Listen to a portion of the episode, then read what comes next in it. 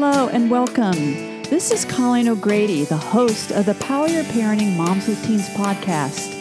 This is a gathering place for moms to be encouraged, nurtured, and inspired. Also, you'll learn the latest in teen research and trends and get practical parenting tips.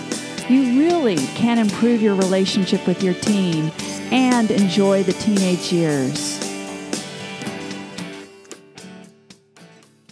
Welcome to the 75th episode of Power Your Parenting Moms with Teens podcast. I'm Colleen O'Grady, the host of the show. I've been talking to moms all over the country, and wow, this is a hard summer for you, specifically because all those camps and activities that you've signed your kids up for have been canceled, and you have kids that want to sleep in to 12:30 or later and they're having a hard time getting off the couch with their screens because there's really no reason to get up. And this means that moms, you're not really getting a break that you need this summer, and you have to be full on. There's more drama for you, and many of you are really drained. And I just want to let you know that I'm here for you. If you need some mom coaching, uh, this is what I've been doing. So you can contact me at Colleen at dialdownthedrama.com. And today we're going to talk about a predicament that moms are in. Often our families demand every bit of our good energy. Our careers demand every bit of our good energy. And this is where we can feel like mother machines. We are expected to give and give and give. This is reinforced by powerless parenting messages like, it's selfish to pay attention to my own needs. We feel pressure to put our family first and everything else first. And the big problem is this just doesn't work for moms, and it really doesn't work for our families either. To talk more about this, I have brought a very special guest to our show, and let me introduce you to Sue Ludwig. Sue Ludwig is the president and founder of the National Association of Neonatal Therapists, or you can call that NANT an organization full of passionate neonatal therapists who aim to improve developmental outcomes for premature and sick infants in the NICU. Sue practiced as a neonatal occupational therapist at the University of Cincinnati Medical Center for over 20 years. Sue is a sought after speaker, consultant, writer, and educator. She's also a published author and poet, and is actually writing another book right now. She is driven to improve the culture of healthcare, armed with decades of experience speaking for those who cannot speak for themselves. But most importantly, Sue has been an amazing friend to me and accountability partner in my business and for me personally for the past 10 years. Sue and I have hiked many miles together, exchanging sagas about our teens when they were in middle school and high school, and our conversation continues as they now are in their early 20s. I have the utmost respect for Sue as a leader, a mom, and a human being. Welcome, Sue. Uh, thank you, Colleen. It's so fun to be here. I'm so excited to get to talk to all of your moms and your audience. So thank yes. you for having me. Yeah, so Sue and I are going to have a little conversation, and it's going to be kind of fun to be sharing that with thousands of people. So, um, so I want to start with this quote that you told me about, and can you share that with our listeners and why that's important to you? Yes. So, I think the quote you're referring to is by Dr. Jill Bolte Taylor, and her quote was Please take responsibility for the energy you bring to this space. And when I first heard that, I, I, can't remember if it was first on Oprah or when I read her book, but it was somewhere around 2007, 2008. And I remember it just sort of hit me between the eyes because, you know, I had been, I was, you know, in my mid to late 30s, I guess, at that time. And I, you know, half working from home, working at the hospital, kids in middle to high school ish. And, you know, everything was just chaos. And I remember thinking, wow, I mean, I was, you know, kind of exploring like trying to be more present and, you know, things like that that we're always all trying to do, maybe. But I had never heard it put like that. I had never considered that I could be responsible for the energy I brought somewhere. And so I kind of just started exploring what that could mean and, and started doing it at work actually first, uh, meaning that, you know, before I open the doors to a little incubator to put my hands on a little tiny baby, I would think, what energy am I bringing to that baby? And because I, I realized in the NICU that when we are stressed or busy, you know, we move faster, we turn the baby over faster, and we we transfer stress a lot of mm. times unknowingly to this little person. And so one of the first ways I tried to do that was to just think before I open those portholes, wow, what energy am I bringing right now? Am I stressed? Am I busy? Am I you know, somebody just had a conversation with me and what did I want to leave outside of that space and bring to this person. Uh, so it started to help me understand that I I could lead myself in that way. Mm. And that became a really empowering thing for me yeah. moving forward. So yeah, so let's let's think about this with these little preemies. Like what difference did you see when like you were more conscious and you took responsibility for the energy that you brought and when you didn't what would you see with the little babies yeah so if i was just fast or even the people i was working with if we were i think i would when i wasn't being conscious of that energy it was easy to go in kind of flip them over a little faster which causes them stress they kind of startle and flail about uh, I would be less attentive to their really subtle cues. So preemies can't communicate, obviously, except for these subtle cues they give us. And the less present I was, the less I noticed those subtle cues, which led them to potentially be less stable even in the moment, you know? And so the more I paid attention to those things, the more I was really there for them and being responsible for what I brought to them, it changed me you know, I thought it was going to change. I kind of went with the intention like, oh, I'm going to change how they feel.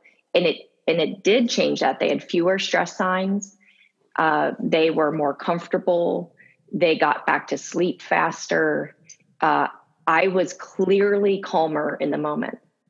And it was shocking then to to watch that happen but what was surprising to me was that it not only affected them but it affected how i felt at the end of that session.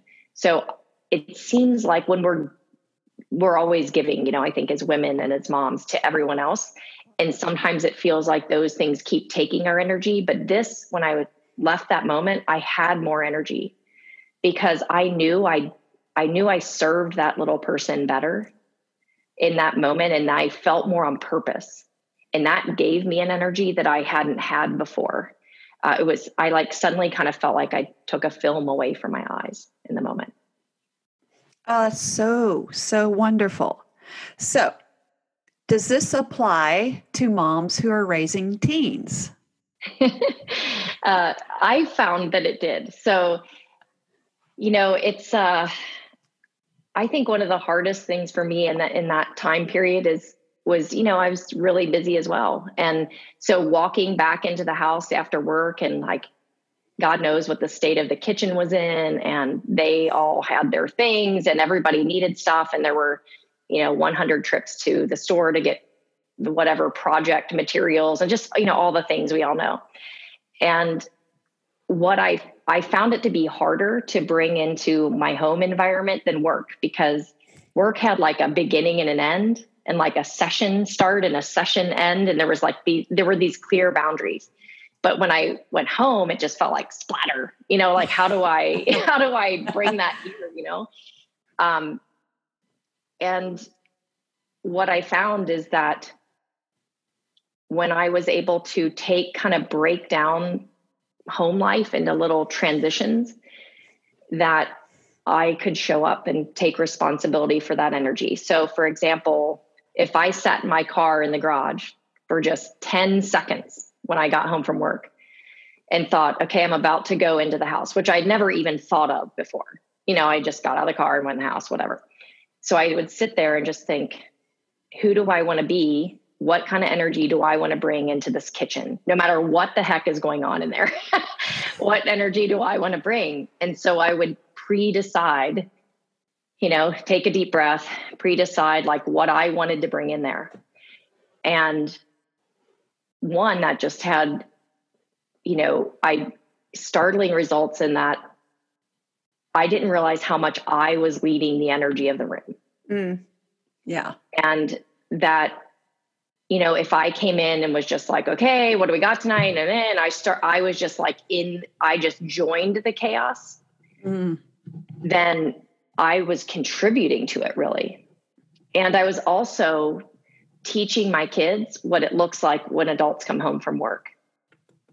You know, so one thing I learned in the NICU was that like the moment that we're in is is truly building that baby's brain for the rest of their life. You know, we're like the moment is important because it contributes to later development. And I started to realize that was true in my house. Mm. And that if I wasn't even using the moment because I didn't even recognize that there we were having one, you know, I was just like unconsciously going about life, that I was missing an opportunity to really be building something now and later. So I could make the environment calmer when I came into the room or more fun. It didn't have to always be calm. Maybe I just made it more fun. Um, and that those moments started to build a different future for us. Um, and I think some of that was by, you know, instead of just coming in, throwing everything down, starting dinner, or running people around, or opening my laptop to do other work, or scrolling on my phone, I would be like, hey, how, you know, what what happened today? And instead of asking that question and then kind of not really listening um, or doing a hundred things, you know, I just really paid attention. Yeah. And sometimes it was in what they didn't say uh, or who spoke up or who didn't. But I started to notice because I was really paying attention to them instead of multitasking out the wazoo, which is what I would have done before. So, like, okay, so I'm going to ask you the same question I kind of asked you about preemies, because uh, I'm sure you didn't do this 100% of the time. No. so, what difference did you see, like, when you more kind of unconsciously walked into your house versus when you were more conscious and you you you set that intention? I think what I saw I, I don't think I saw something like day one. What I saw was that over time, uh, my kids started to expect that we could have that open communication because I was asking. So I think they started to tell me more things than before. Uh, I think they also started to say things like, "Hey, how how was your day? What happened for you?" Which you know was interesting and weird, you know? Um, so, and, you know, I remember this really precious moment actually uh, when my daughter was only probably about 10.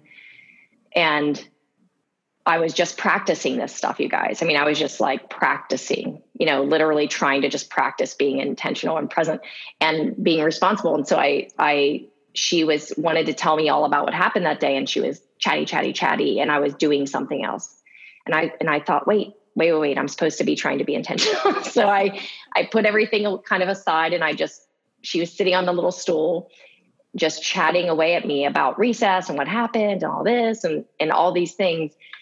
And and I just noticed that she had these really these two really distinct colors in her eyes. And I had really not noticed that before and I was like, mm. she's 10 and I haven't noticed this before, but it's because I was really looking at her. Mm. And her little tan face brought out the color of her eyes. And I just was like, got, I mean, it just brought tears to my eyes because I was like, oh my gosh, you have these stunning little eyeballs that I haven't been paying attention to.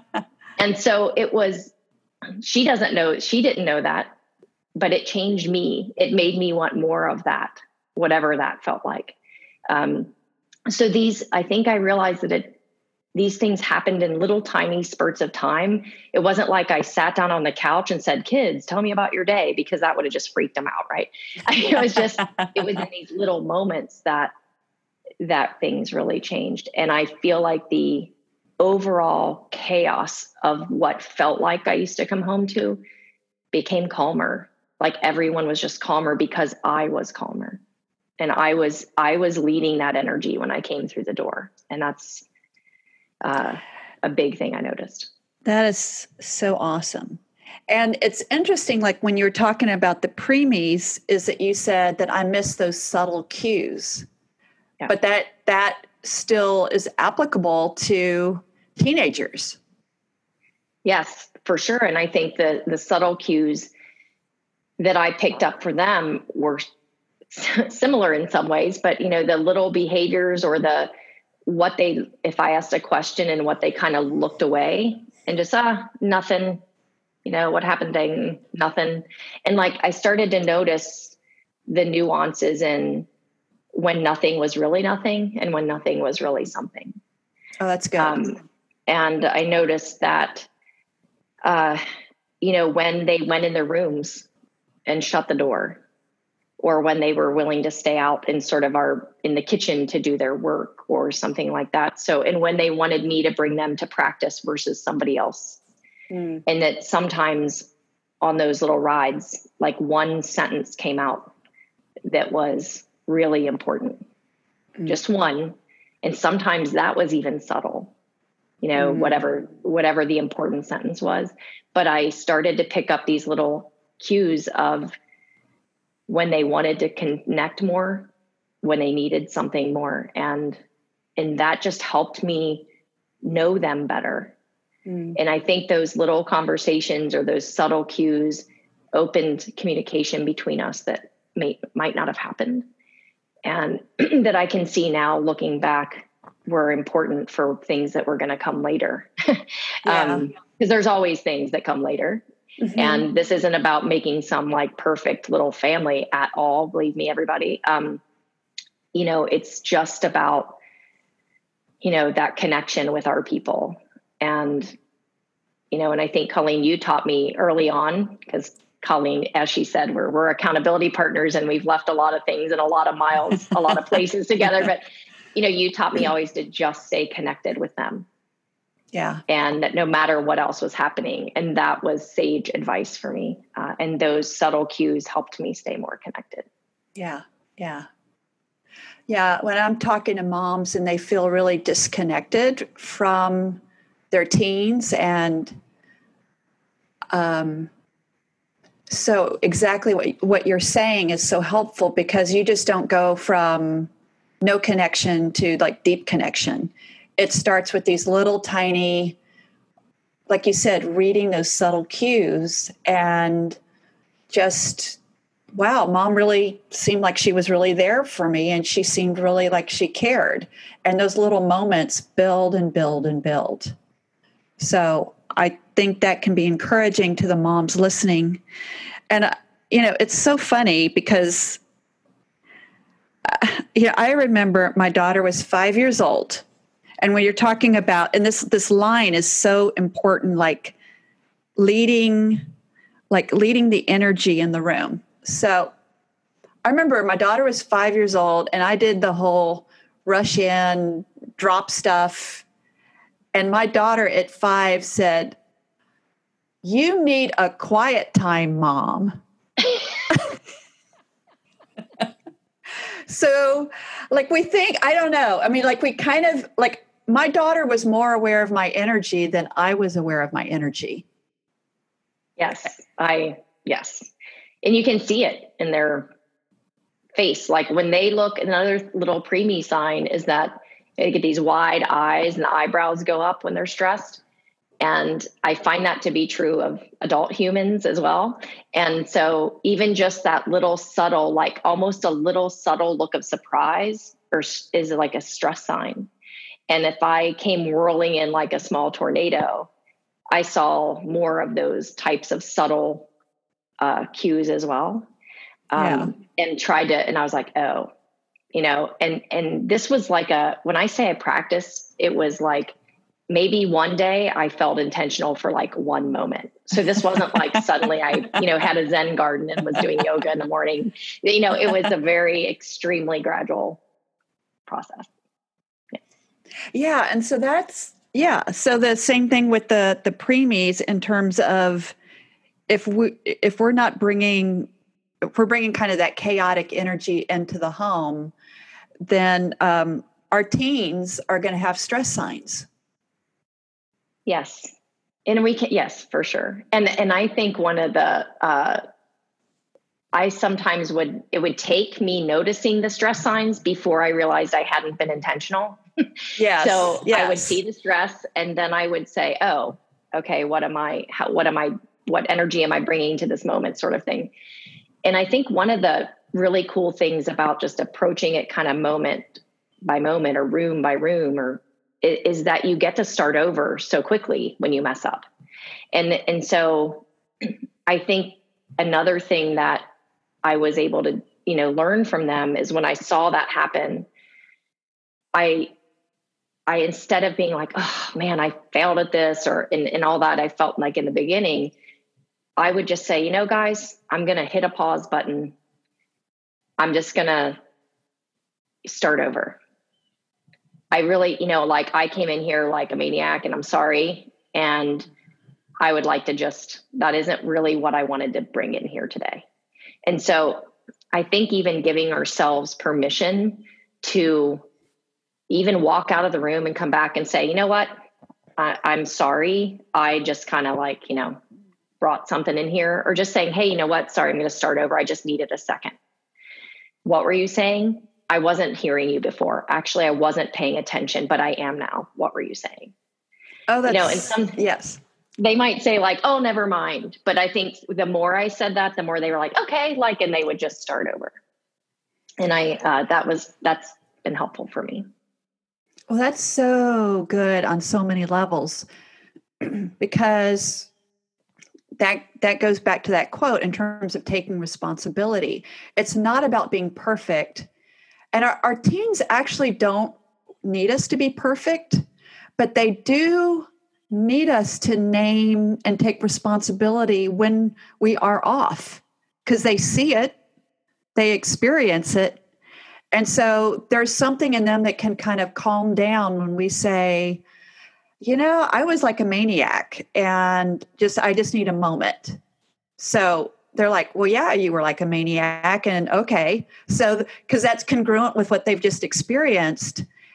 Like, that's all they need that they all and we're we're modeling for our teens how to do the same thing yes and i've seen that very thing come back you know how our kids use our words against us later yeah mm-hmm. um, we yes. hear them say things and we're like oh wow that was a that was awesome so but i remember just recently actually and my daughter just turned 21 but i remember her she was sitting at her laptop doing all this you know school, online school, you know, and um, I was talking to her, not respecting the fact that she was working, and I knew that she was working just as has happened 1,000 times the other direction. And I was like, oh, and then she said, and she just looked at me and she said, hold on a second. I just need to pay attention to this. And then I'd love, and I, and then I'd love to hear whatever you're saying or something like that. And I just, I just kind of chuckled because I was like, okay, that you know, and it was a good boundary for her to set with me. Like she was like saying, hold on, I really do have to pay attention to this, but then I will be right there. And that was very appropriate because she had to be paying attention. And that's something I had said to her because I work a lot from home, you know, a lot of times over the years. So it was, uh, along with all the other things I've heard come back that I have said, it was nice to hear something that that was maybe like that. So Oh, I'm, oh my goodness. I love that. It's perfect. I love that story. All right. So another question is it's really easy to blame like our moody and dramatic teens for the energy they bring into our home. So we're just kind of building on what we what we've already been talking about. I think the million dollar question is how do you take responsibility for the energy you bring into your home? And like what are those components? So one thing that you've talked about is really being intentional. Mm-hmm. And another thing that you've talked about is just even pausing for like 10 seconds before you go in the house. Is there is there anything else that you can think of like components of that yeah i think the the pause is has been key for me and in that pause even if it's 10 seconds and that's what i did at work as well is just pause set an intention before i entered a space and i do those things uh, at i was started to do those things at home and and um, but i think what helped me at home because there wasn't that sort of clear beginning and end to life yeah. as there is at work is that i kind of used physical transitions in the space to remind myself or in the time to remind myself that this was like kind of a new moment or a new you know place where i could set an intention. So for example like thresholds like from the garage into the house was like a good visual reminder to me like okay i'm about to enter a new physical space. So what energy do i want to bring in there? Or mm. if i'm going from you know in my home office to then back up into quote family life that's a physical transition in the space but also an energetic one and a, this cognitive thing where i'm all in my brain about work to being not that you know to setting an intention for being okay now mom or wife or friend or whatever is upstairs. um, yeah. And so that that has or it's like a time and place like dinner, you know, and then we're in the car. So kind of using those like moments where there are an actual activity happening like dinner or the physical space helps me kind of cue myself Mm-hmm. Uh, one of a neonatal therapist I just was talking to recently said because of everything going on right now, you know, she uses when she puts her goggles on at work for the eye protection as her sign of okay, and now I'm about ready to set my intention. I'm putting my vision goggles on and I'm going to go set. So anything that you can use that's, you know, a key in the door, a different space to sort of say, okay, pause. What do I want to be right now? Who do I want to be? that has helped me a lot, those components. Oh, that's great. And the reason why that's great is because we as human beings can just be unconscious all the time. I mean, that's like more normal. So, yeah. Can you, uh, for some of the moms who don't quite understand what intention really means, can you talk about that for a second? Sure. Um, to me, and there might be a million definitions of this, but for me, intention is sort of just this determination to act in a certain way or to hold a thought for that space. And so when I set an intention at work, it, it looked more like very simple. Like my intention is to help this baby feel safe and comfortable and cared for in this moment that is going to be otherwise stressful mm-hmm. to a little two pound person, right? So it, really simple. And when I would go into the house, for example, I might set an intention that just says that something like, I want to leave the stress. My intention is to leave my work stress behind and be present to the people in the space. Or the intention might be, I want to be really clear in the conversation that I'm about to have. Uh, or uh, I don't want to be triggered by, you know, said person's behavior. So I'm just going to listen mm-hmm. and I can choose, or my intention is to just listen and then and not give any advice right now. yes. Yes. You know, so I, I just so that I think my my definition would be that determination to to act or be in a certain way for that for that time. And and I think I had to learn to let go of the outcome of my intention. Mm. Because it isn't always A plus B equals C. So I could go in with the best of intentions and the best energy, and I can't control what happens with that other person or those other people. All I can have control over is how I'm what I'm bringing to it. Yes. And so that was a process for me too to to let go of that doesn't mean suddenly everybody's going to be rainbows and sunshine and and like, you know, we're dancing around the kitchen. But I kept showing up with what I could control, which was my own energy. And I had to let go of what happened. If I went in with the the intention to really control the outcome, that that really wasn't the energy I was really trying to bring. Right. As much as understanding maybe the outcome or learning more about the outcome. Right. Because because then you would, that would set you up to react. So if your teen said something snarky, you're like, it'd be really easy to like this isn't how it's supposed to go. Yes, because then we're perfectionists about that, you know. So yeah, like I was still trying to really control the situation, which is something I was trying to let go of. But man, it dresses up in a hundred costumes. That control thing. So, uh, and the same with the babies. I had to realize that even if I did my best work, they could still be stressed because they're also responding to their own internal stress. Like they might be sick, they might anything could be going on in them. I can't control that. oh, that's Yes, that's so good because our teens are hardwired for drama, and um, so they are going to have their own little stress reactions, and it's not personal. But I think what you do, you've you've talked about that's so helpful is that if there's a cumulative effect if you keep doing this. Yes, both both positively and negatively. Yes. So I I think that. Uh, the cumulative effect when we keep showing up and keep redeciding to, to bring the best energy, whatever that means to you in the moment, um, it it does build it, it builds an opportunity for more moments like that. It lays down literal neural pathways for your family, your kids, yourself to say, I understand how this moment works. There could be more of them.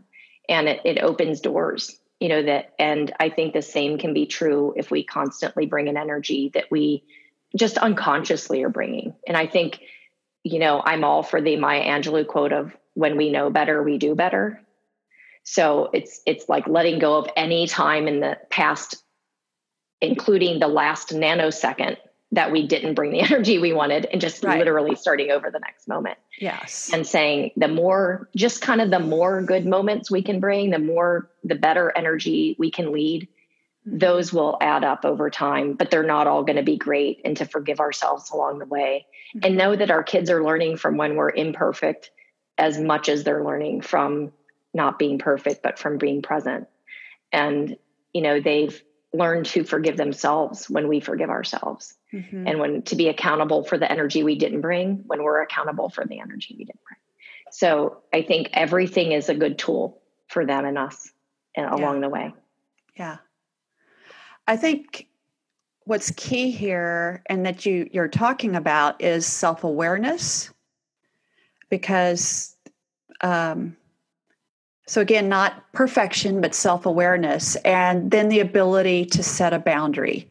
So, so mom, sometimes you may be just completely exhausted and you can't have that big conversation. And, but if you're upfront about that, like Sue, you were talking about, is um, I need, I just need to take an hour, I need to take 30 minutes, and the more moms that you can set that boundary and be self aware and take care of you.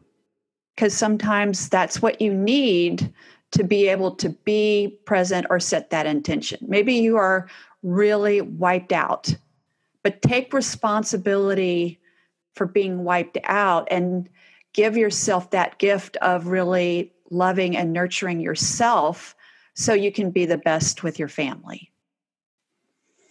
And, you know, so like I was thinking, Sue, you know, one of what one of the ways that that we took care of ourselves is that we found each other and we talked it all out. We yeah. left it, we left it in the hills.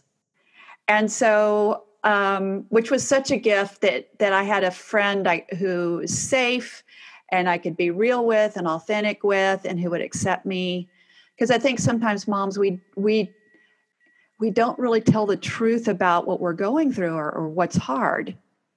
So I would encourage moms you that you find somebody that you can do the walk with and be honest with and because those conversations are really helpful for you to be more clued in to what's going on in the home and be to become more self-aware and for you to get clear about what you really want for your family so I think those are some other components that I see kind of in this.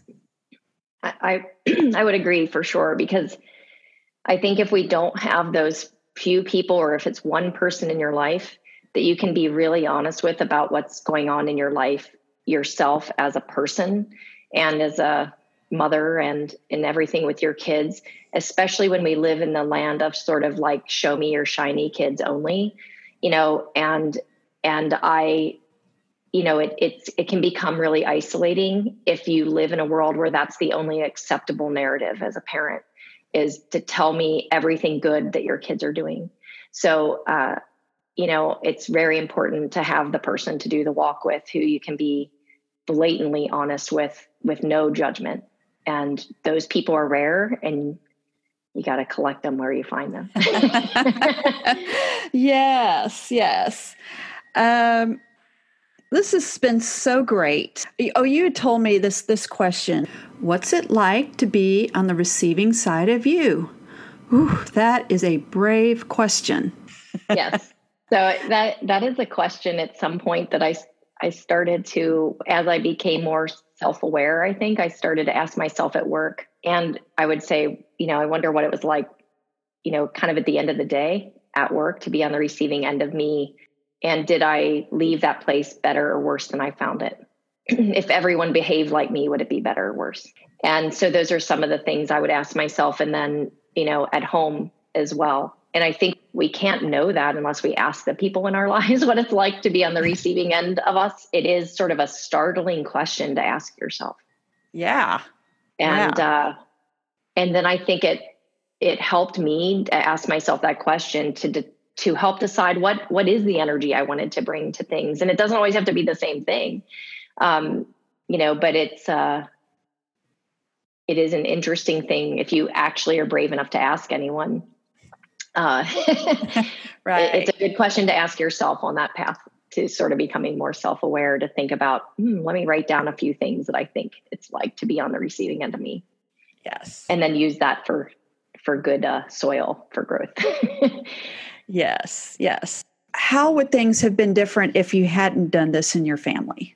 Well, it's a great question. Uh, what I think could have happened very easily is that I like to work. I like to be busy. At times, that's definitely been my drug of choice, busyness and things. So I think that I could have easily closed off the connections to my kids and to my husband by just living in that little comfort zone of busyness I had created for myself. I could have really missed some important cues, and I have, by the way, but I mean, I could have missed more of them. Yes. And I think those things over time, I think they could have led to me not being right now connect as connected to my kids instead of my daughter coming in my office these still these days and plopping down and telling me all about whether it's her weekend or her career plans or whatever it is. She could have been in her room instead and really having no template for sharing those things with me. And and what that means to me is, you know, it can be really just chaotic when they're in their teen years and, and before. But I think now being a little bit on the other side of that,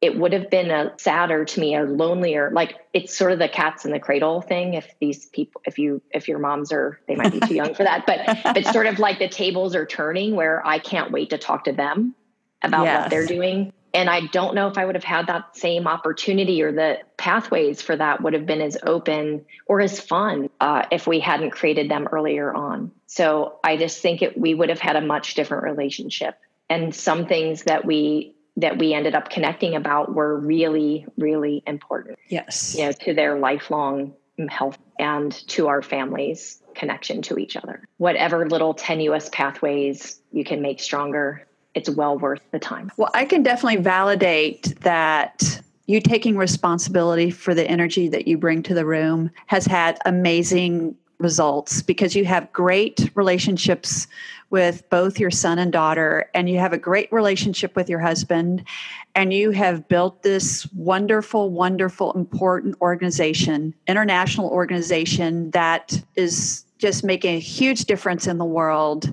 you're not missing out on the most important thing. It works just from watching your life. It works.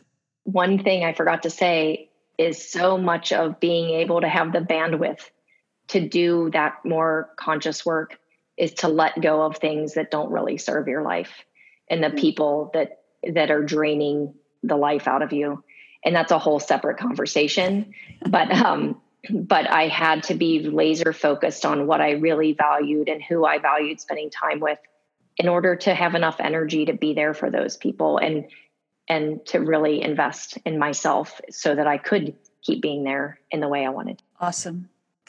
Um, all right, we're about to wind down.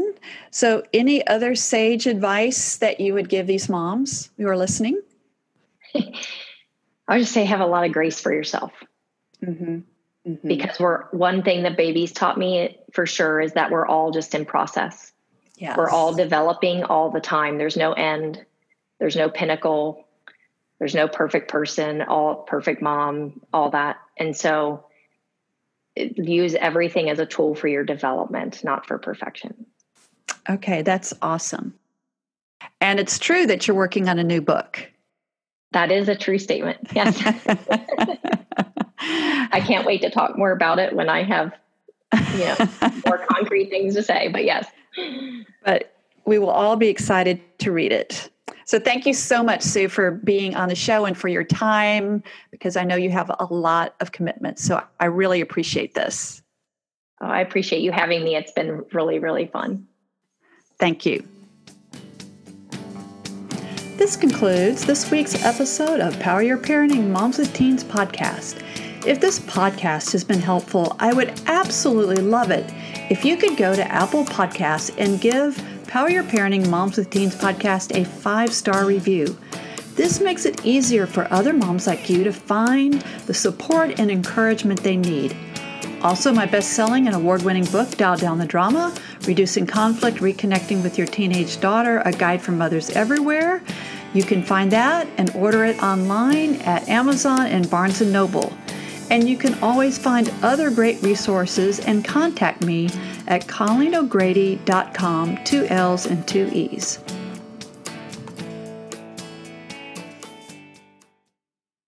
This podcast is a part of the C Suite Radio Network. For more top business podcasts, visit c-suiteradio.com.